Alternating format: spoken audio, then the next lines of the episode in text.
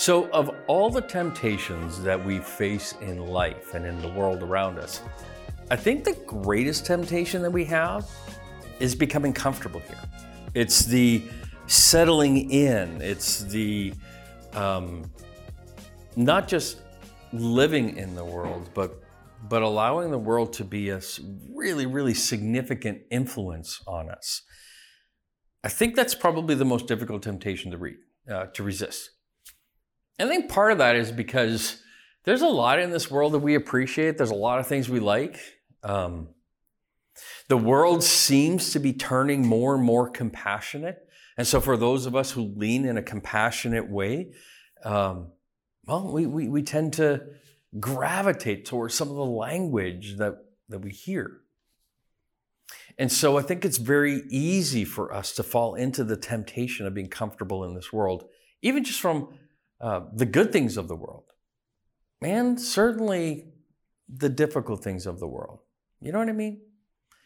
The things that lead us further and further away from Jesus and into sin, and, and how we have a tendency sometimes to give ourselves permission to move in those directions. I think this is the most difficult to resist. Christians have always wrestled with how to be in the world and not of it, and to hold what Paul would refer to and, and what the early church would have understood as a dual citizenship, right? Like, so he's like a citizen of Rome, but a citizen of heaven, and, and trying to figure out how to prioritize life in such a way that it reflects being a citizen of heaven, but living in Rome.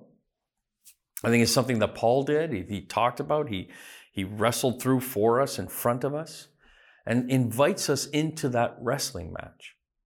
And he does so again in Philippians chapter 3, verses 17 to 21.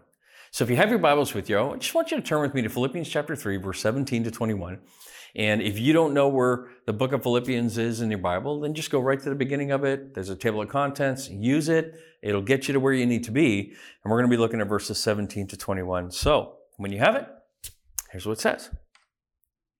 Join together in following my example, brothers and sisters. And just as you have us as a model, keep your eyes on those who live as we do. For it is, for as I have often told you before, and now tell you again, even with tears, many live as enemies of the cross of Christ.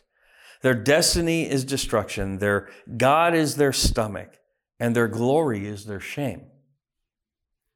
Their mind is on earthly things, but our citizenship is in heaven and we eagerly await a Savior from there, the Lord Jesus Christ, who by the power that enables him to bring everything under his control will transform our lowly bodies so that they will be like his glorious body. Let's pray together. Lord God, I thank you so much for our time together here. And I thank you, Lord, that we have just this very honest uh, wrestling match that we find Paul having in the word here. And I ask, Lord, that that as we reflect on Paul's words, that our own wrestling match will come to the surface so that we can put away the things that should be put away and lean into the things that should be leaned into. Thank you, Lord. Amen. So the Philippians could really relate to the idea of a dual citizenship. Uh, they were a Roman colony, about 600 kilometers, uh, 600 miles away from Rome, and it was still uh, under the subjugation of Rome, right? So, so there was no doubt Philippi was a colony of Rome, but it was in a location called Macedonia. And these people who lived in Philippi understood themselves to be citizens of Rome. And so it's in that, it's reasonable to suggest that though some may have wanted to learn the language and speak in the language within Macedonia, the majority of the people wanted to speak the language of Rome. It's a reasonable thing to conclude. Another reasonable thing to conclude is that when they put their children in bed at night, they leaned into the stories of the heroes of Rome, not the stories of the heroes of Macedonia. They were citizens of Rome living in Macedonia. And the struggle that anyone that has deep affection for the country needs to wrestle with is the fact that their country is temporary. It has a shelf life. The nation that they are a citizen of is historically temporary because every nation eventually falls or diminishes. And so, even if you did a survey through Scripture, you see that there's a rise and fall of empires. And with the rise and fall of empires, what we learn is that it just proves that all these things are temporary. So we need to consider what it means to live as citizens of heaven, which is eternal, and citizens of this temporary world, which ends. And that's the wrestling match we have, really, if you think about it. Uh, what we have in front of us is exactly just that. It's in front of us. We deal with our world every single day. And it's hard for us not to think in terms of the life that we have right in front of us.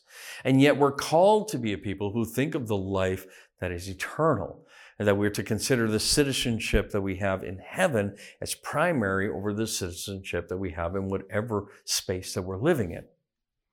And I think that that's a really hard wrestling match. But Paul is talking about these very things in Philippians chapter 3 verses 17 to 21 that we just read. And he's telling the Philippian church and us that we that there are these characteristics that come along for Christian citizens living in a temporary world.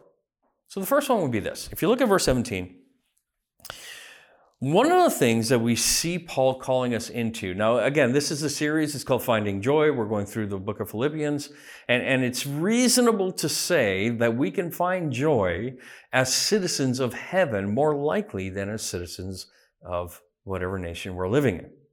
So, verse 17, verse 17 says, Join together in following my example, brothers and sisters as you have us as a model. Keep your eyes on those who live as we do.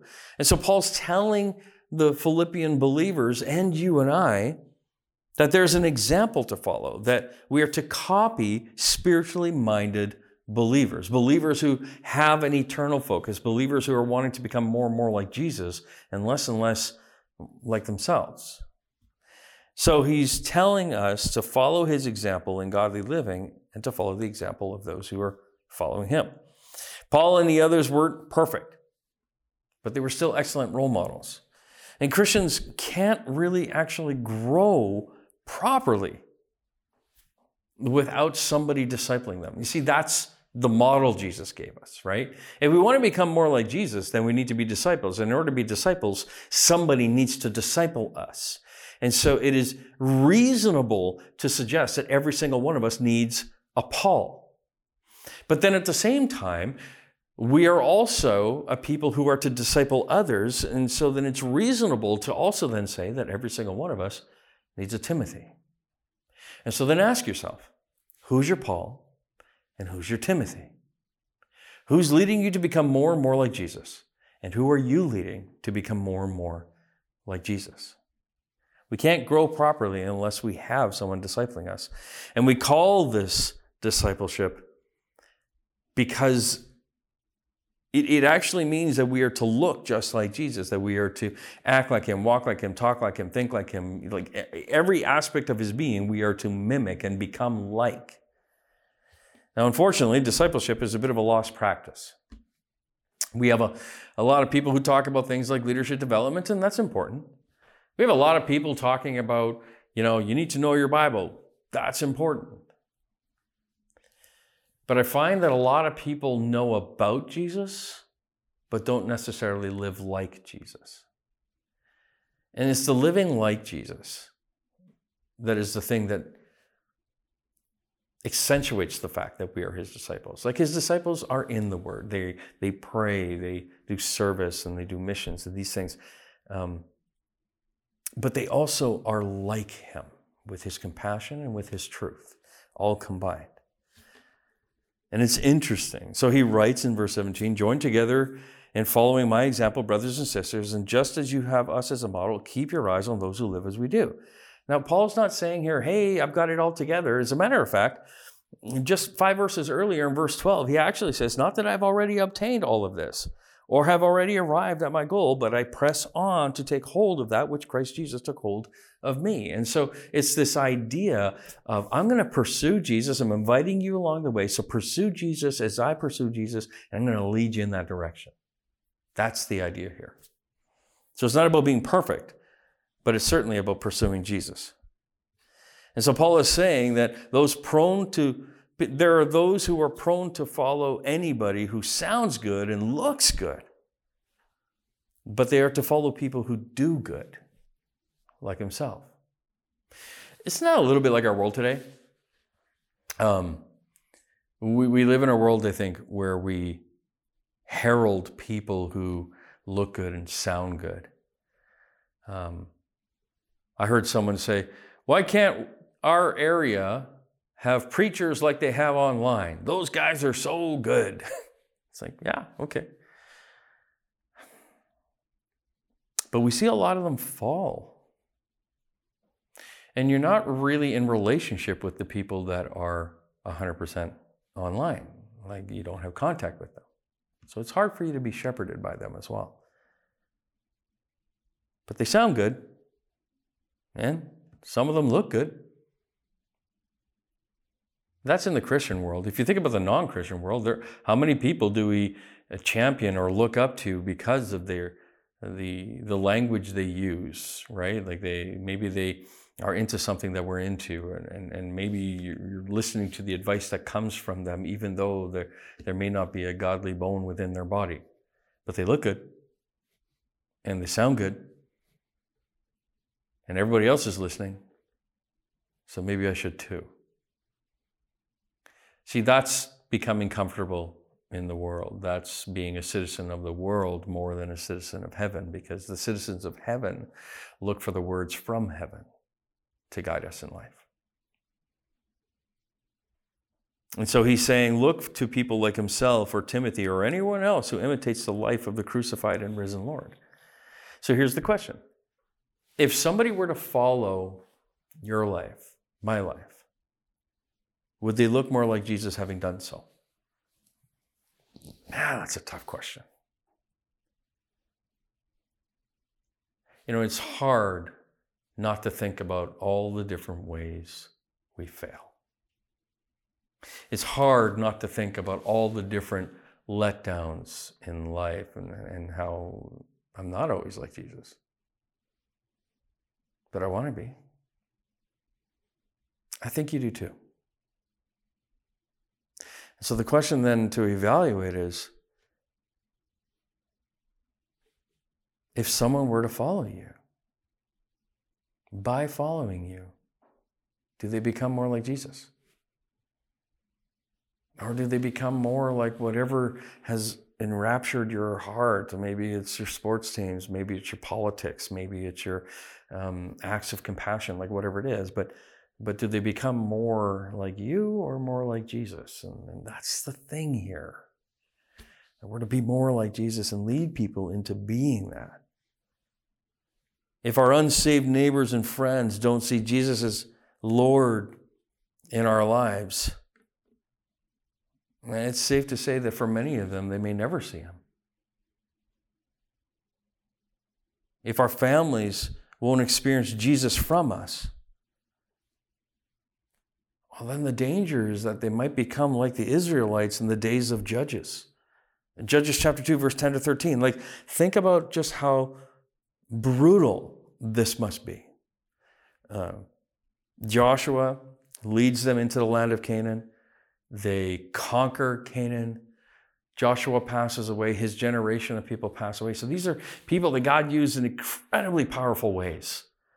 And then it says this after that whole generation had been gathered to their ancestors, another generation grew up who neither who knew neither the Lord nor what he had done for Israel. Then the Israelites did evil in the eyes of the Lord and served the Baals. They forsook the Lord, the God of their ancestors, who had brought them out of Egypt. They followed and worshiped various gods of the peoples around them. You see that? Like citizens of the world around them. They aroused the Lord's anger because they forsook him and served the Baal and Ashtoreth.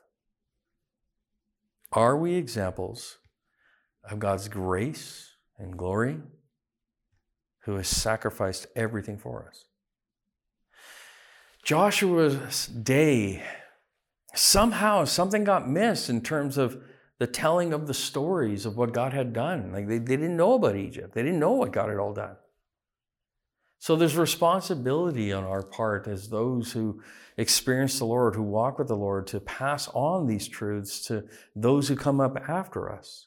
And then the responsibility of those who come up after us, well, it's to live by the truths. It's to be in the Word. It's to learn the things of God, become like Jesus. And the danger of for us is that if our families don't experience Jesus with us, if we're not guiding them to become more like Jesus, well, someone's going to guide them to be more like the world. That's what happens. And so we are to follow godly example. Paul, Timothy, and the people around who are seeking after the things of Jesus. So, in the idea of who is your Paul, my encouragement to you would be to look around you, look at the spheres that are, are circles that you engage, and, and ask yourself, who is trying to be more like Jesus? And, and I want to spend more time with them. It's also not just following the example of the godly, but it's also to avoid following the example of the ungodly. Verses 18 and 19 say it this way For I, as I have often told you before and now tell you again, even with tears. So this is a deeply uh, impactful thing for Paul to be thinking about. He says, even with tears, many live as enemies of the cross of Christ. Their destiny is destruction, their God is their stomach, and their glory is their shame.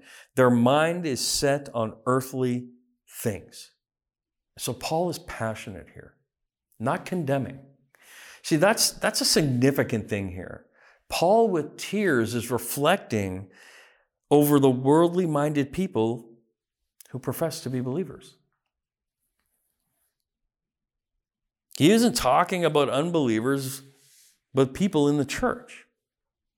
And so there's nothing more dangerous, I think, than a professing believer who is worldly in their thoughts and their actions. You see, to be worldly in our thoughts and actions is, is to realistically, it's to oppose the truths of Jesus. Jesus says one thing, the world says something different. Um, or or here's, here's the, the real rub. Uh, sometimes you see the scripture and the world use similar language. And so they seem like they might be the same, but the intention and the outcomes are very different from each other. So Jesus says, right, like, um, love your neighbor as yourself, right? And it's this whole idea of what does it mean? Who is my neighbor? And essentially, the, the answer to that is everyone. So I'm to love my neighbor. The world would say, well, we got to love everyone around us. Now, both those statements are true. The difficulty, and they're, they're almost identical statements, but the difficulty is how the scripture defines how that love gets enacted is not necessarily the same as how the world would tell us how the world, how that love gets enacted. And so it matters who's influencing you. So avoid following the example of the ungodly. He's talking about those who have worldly thoughts and actions. And so he's talking about people to be who are essentially in opposition to Jesus. It means they no longer regard the need of grace, no longer regard the need for forgiveness. And if a person doesn't regard the need for God's forgiveness and then turns their back on God's grace, then man, we got a story in the Bible for that. And it's called the prodigal son. The son in the prodigal son story starts off in his father's home. He wants his inheritance here and now, which is a direct cultural statement of saying, Dad, I want you dead. And he goes off and he just wildly spends all this money. And, and, and ultimately, the people he thought were close to him were not actually, in fact, close to him. He loses everything. He's down in dumps. His life is absolutely decimated. And then he comes back to the Father. We don't want to be like the prodigal. Like the story of what Paul is trying to illustrate here in, in, in Philippians, in, in, in not following these negative examples in life, he's wanting us to chase after the things of Jesus so that we don't have life decimated away from him.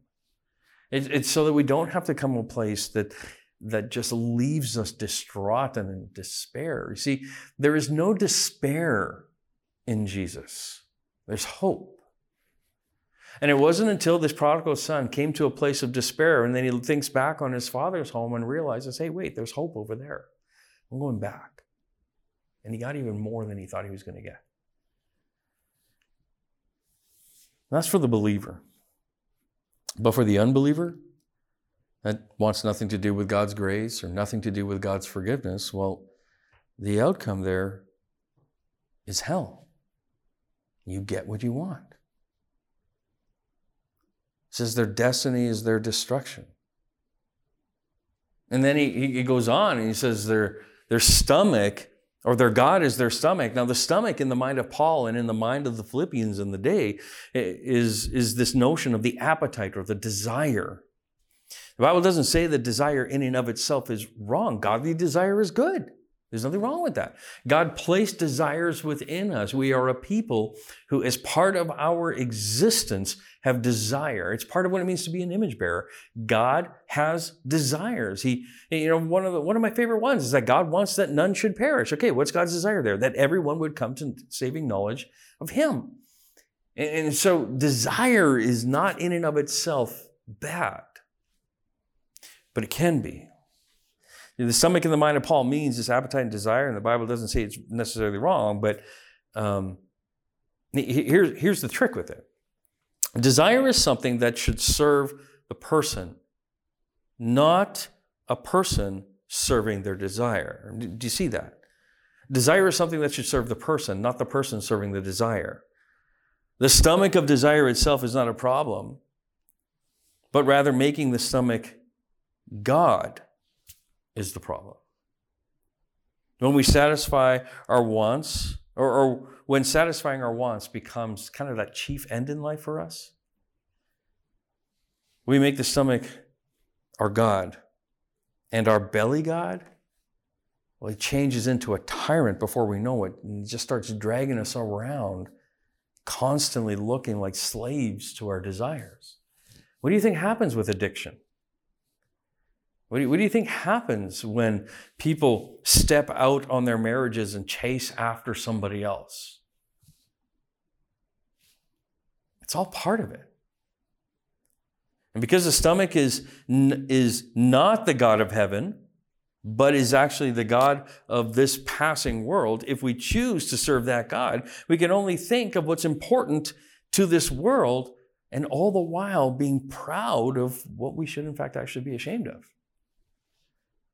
And so we lean into things that we call pride.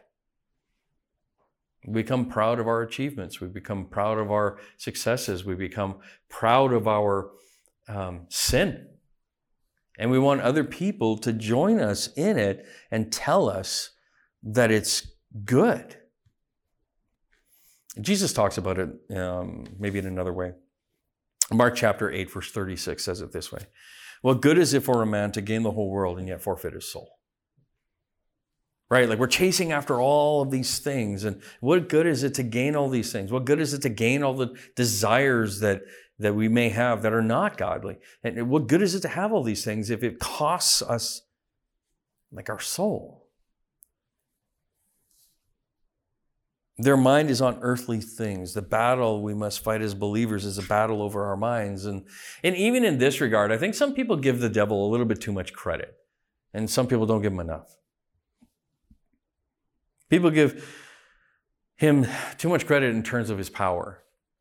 And don't get me wrong, Satan's nobody to be trifled with. As a matter of fact, the book of Jude uh, tells us very specifically that we are not to rebuke Satan. That Michael, he like Michael the archangel, when arguing over the body of Moses, there's a mind job, right? Like something to research and dive into. But when Michael the archangel, who was the archangel who cast Satan, like Lucifer, out of heaven, right? Like he led the armies against Lucifer out of heaven, did not argue, like did not rebuke the devil when arguing over the body of Moses. He, he didn't declare anything in and of himself. He said, The Lord rebuke you. And so there, he, he's not somebody to be trifled with, but at the same time, the devil didn't make you do anything. If you are here and you're listening to this and you're talking about and evaluating the, the idea of what does it mean for you to be more like Jesus and less of the world, what does it look like for you to be a citizen of heaven first and allow that to influence how you are a citizen of the world. Let me, I'll say to you this way. If you are a citizen of heaven first, you'll be an amazing citizen of the world. Because you're going to champion the things of God. But if you are a citizen of heaven uh, sorry, of the world first, you are a lousy citizen of heaven because the mind of Christ is not running you. The mind of Christ is not guiding you.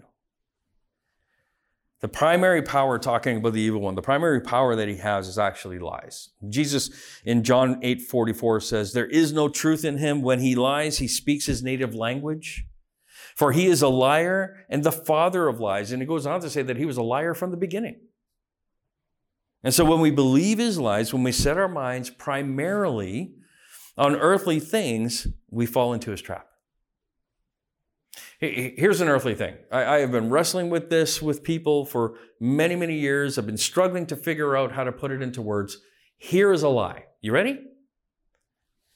God wants you happy. As a primary focus of who God is, He wants you and me to be happy. Look, let me tell you the danger of that lie. The danger of that lie is that it's 100% based on emotion. And so, whatever I'm experiencing, whatever I'm feeling, if it's not happiness, then there's something wrong and God is required to do something on my behalf.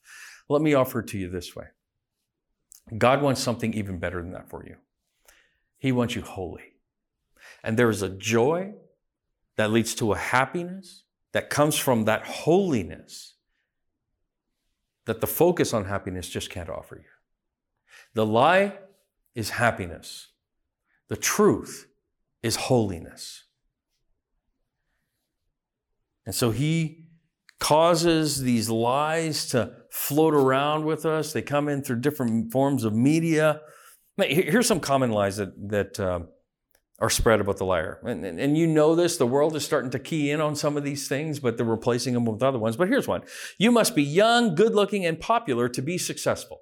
Right? Like, I don't, the, the amount of people that I am familiar with who want to uh, have their career to be either YouTube or Instagram, and this is how they're going to make a living. But in order to do so, you got to look good, you got to talk good, you got to do, you know, all these different things. You got to be young, look good looking, and popular to be successful. That's a lie. It's not true. Uh, define success. What does it mean to be successful? And allow that to be framed within a godly way to help you then understand what you need to be in order to be able to get there. The one who dies with the most toys wins.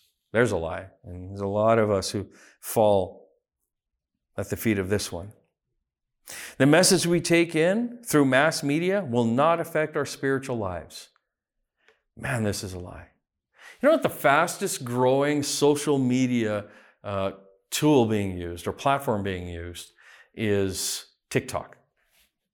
Now I know a lot of us, myself included, I haven't got a clue. TikTok doesn't make sense to me.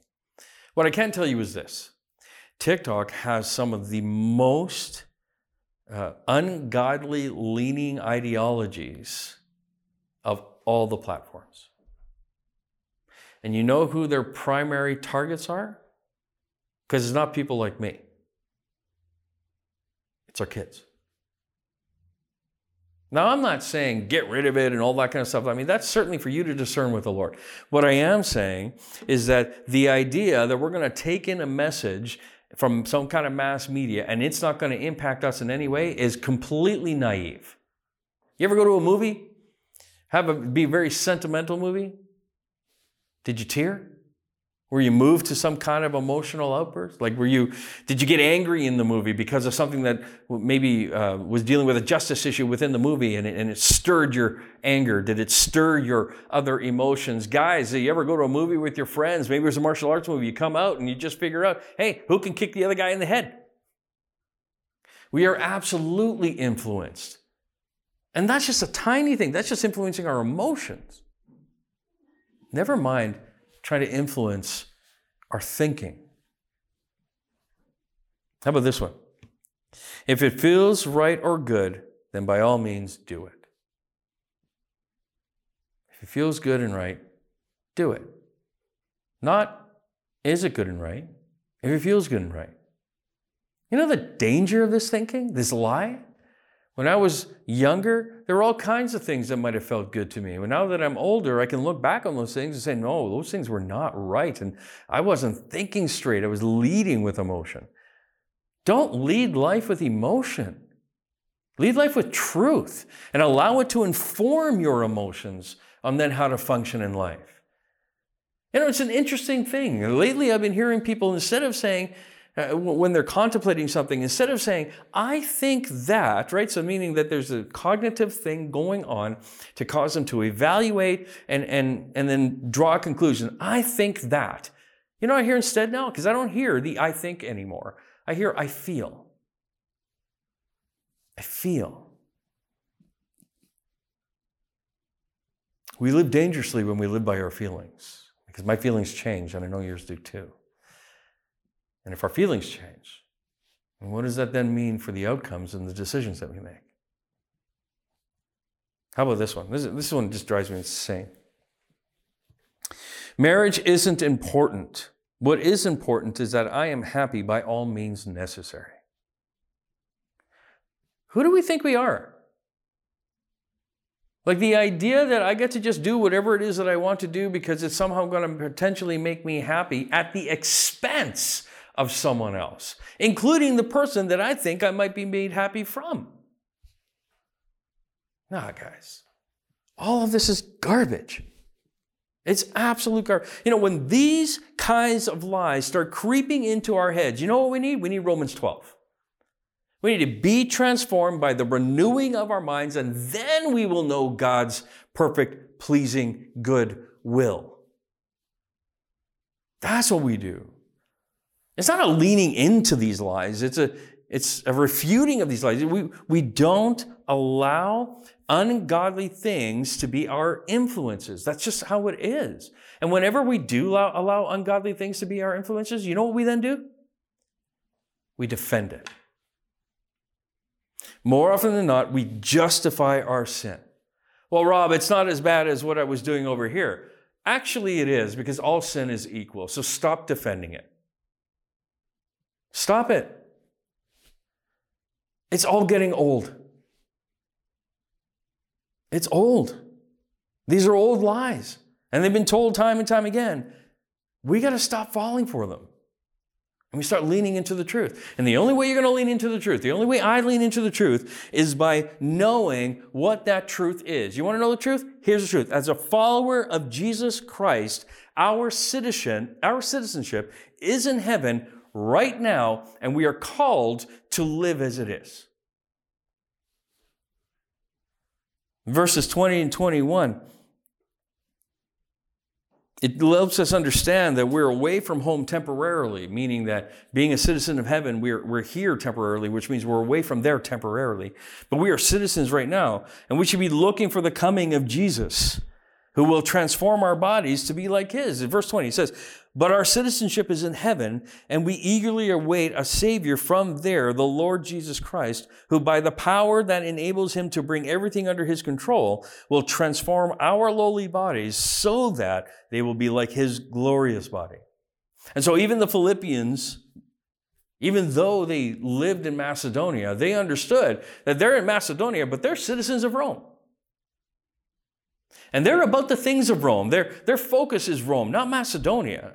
And how they are as citizens of Rome impacts how they are in Macedonia. But they're citizens of Rome first. And so, therefore, I am sure that when they heard the words, Our real home is in heaven, the disciples in Philippi were immediately able to grasp the imagery of that, faith, of that phrase. Now, you got to remember that most Philippians held Roman citizenship. And because they held this citizenship, they enjoyed various special privileges. And that was also something that they were proud of. Paul is making no mistake writing these words with this image of Roman citizenship in Philippi. On the other hand, we could never qualify on our own to obtain the right to be a citizen of heaven. In the sight of God, our sin becomes the primary obstacle to citizenship in the kingdom of God. That's how it is. The original sin, the fall of mankind, the sin nature is what is that hurdle that has to get overcome in order for us to be citizens of heaven. It's the fundamental barrier in our relationship with God. And somehow,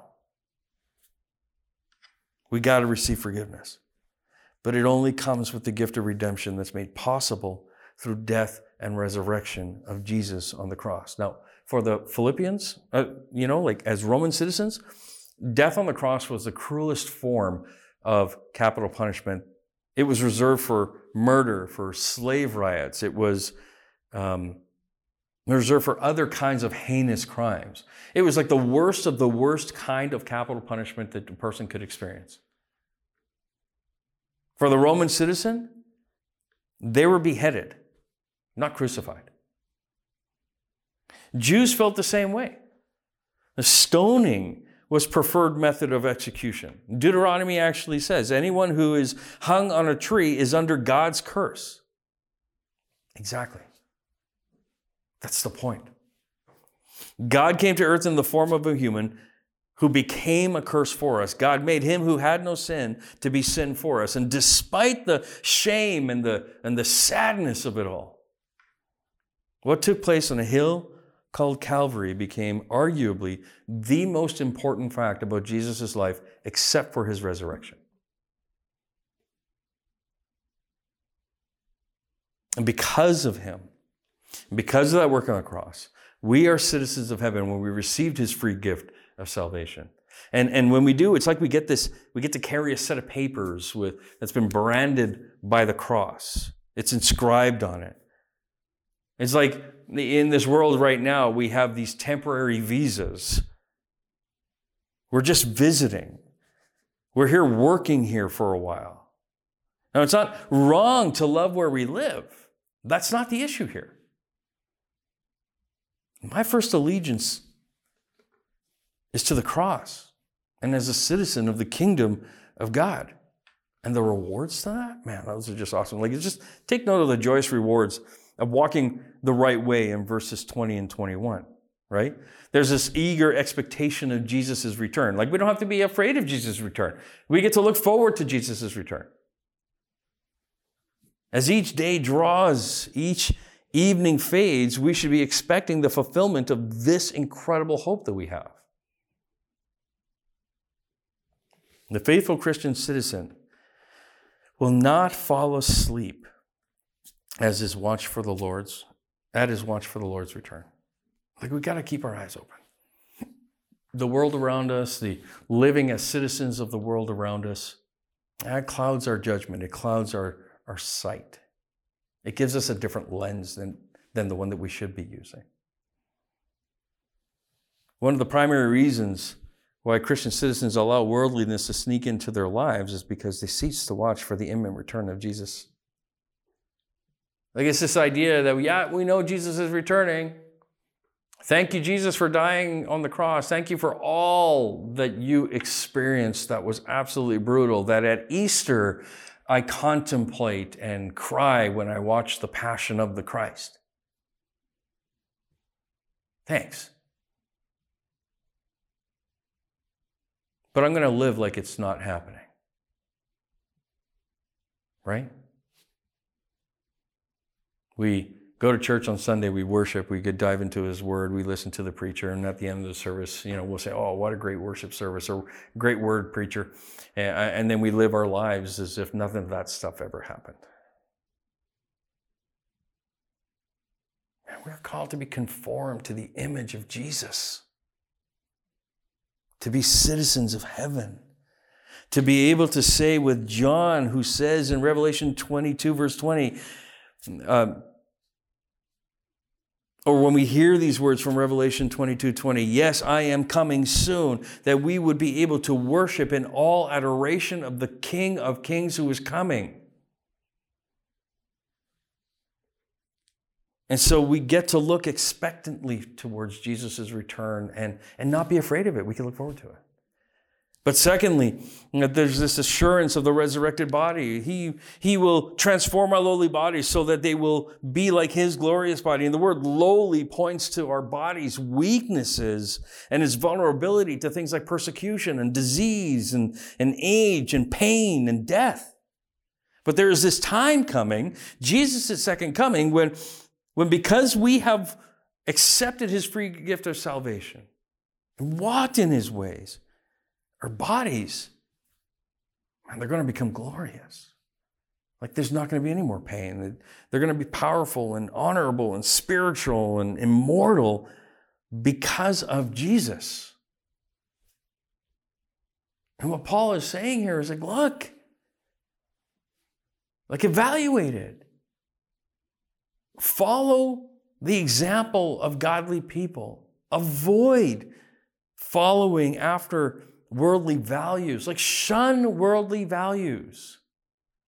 Like, in all honesty, like this is kind of a ridiculous thing to even have to say to other believers, but contemplate this. The world sends you a message, the Bible offers you a message, and for some reason we're conflicted. Don't be conflicted. Choose the Bible every time. If God is God, follow Him. If Baal is God, follow Him. But choose this day whom you will serve. Be citizens of heaven. Shun worldly values. Imitate excellent Christian role models like what we see in the scriptures and the people that you may have around you in life. And consider your primary citizenship to be heaven.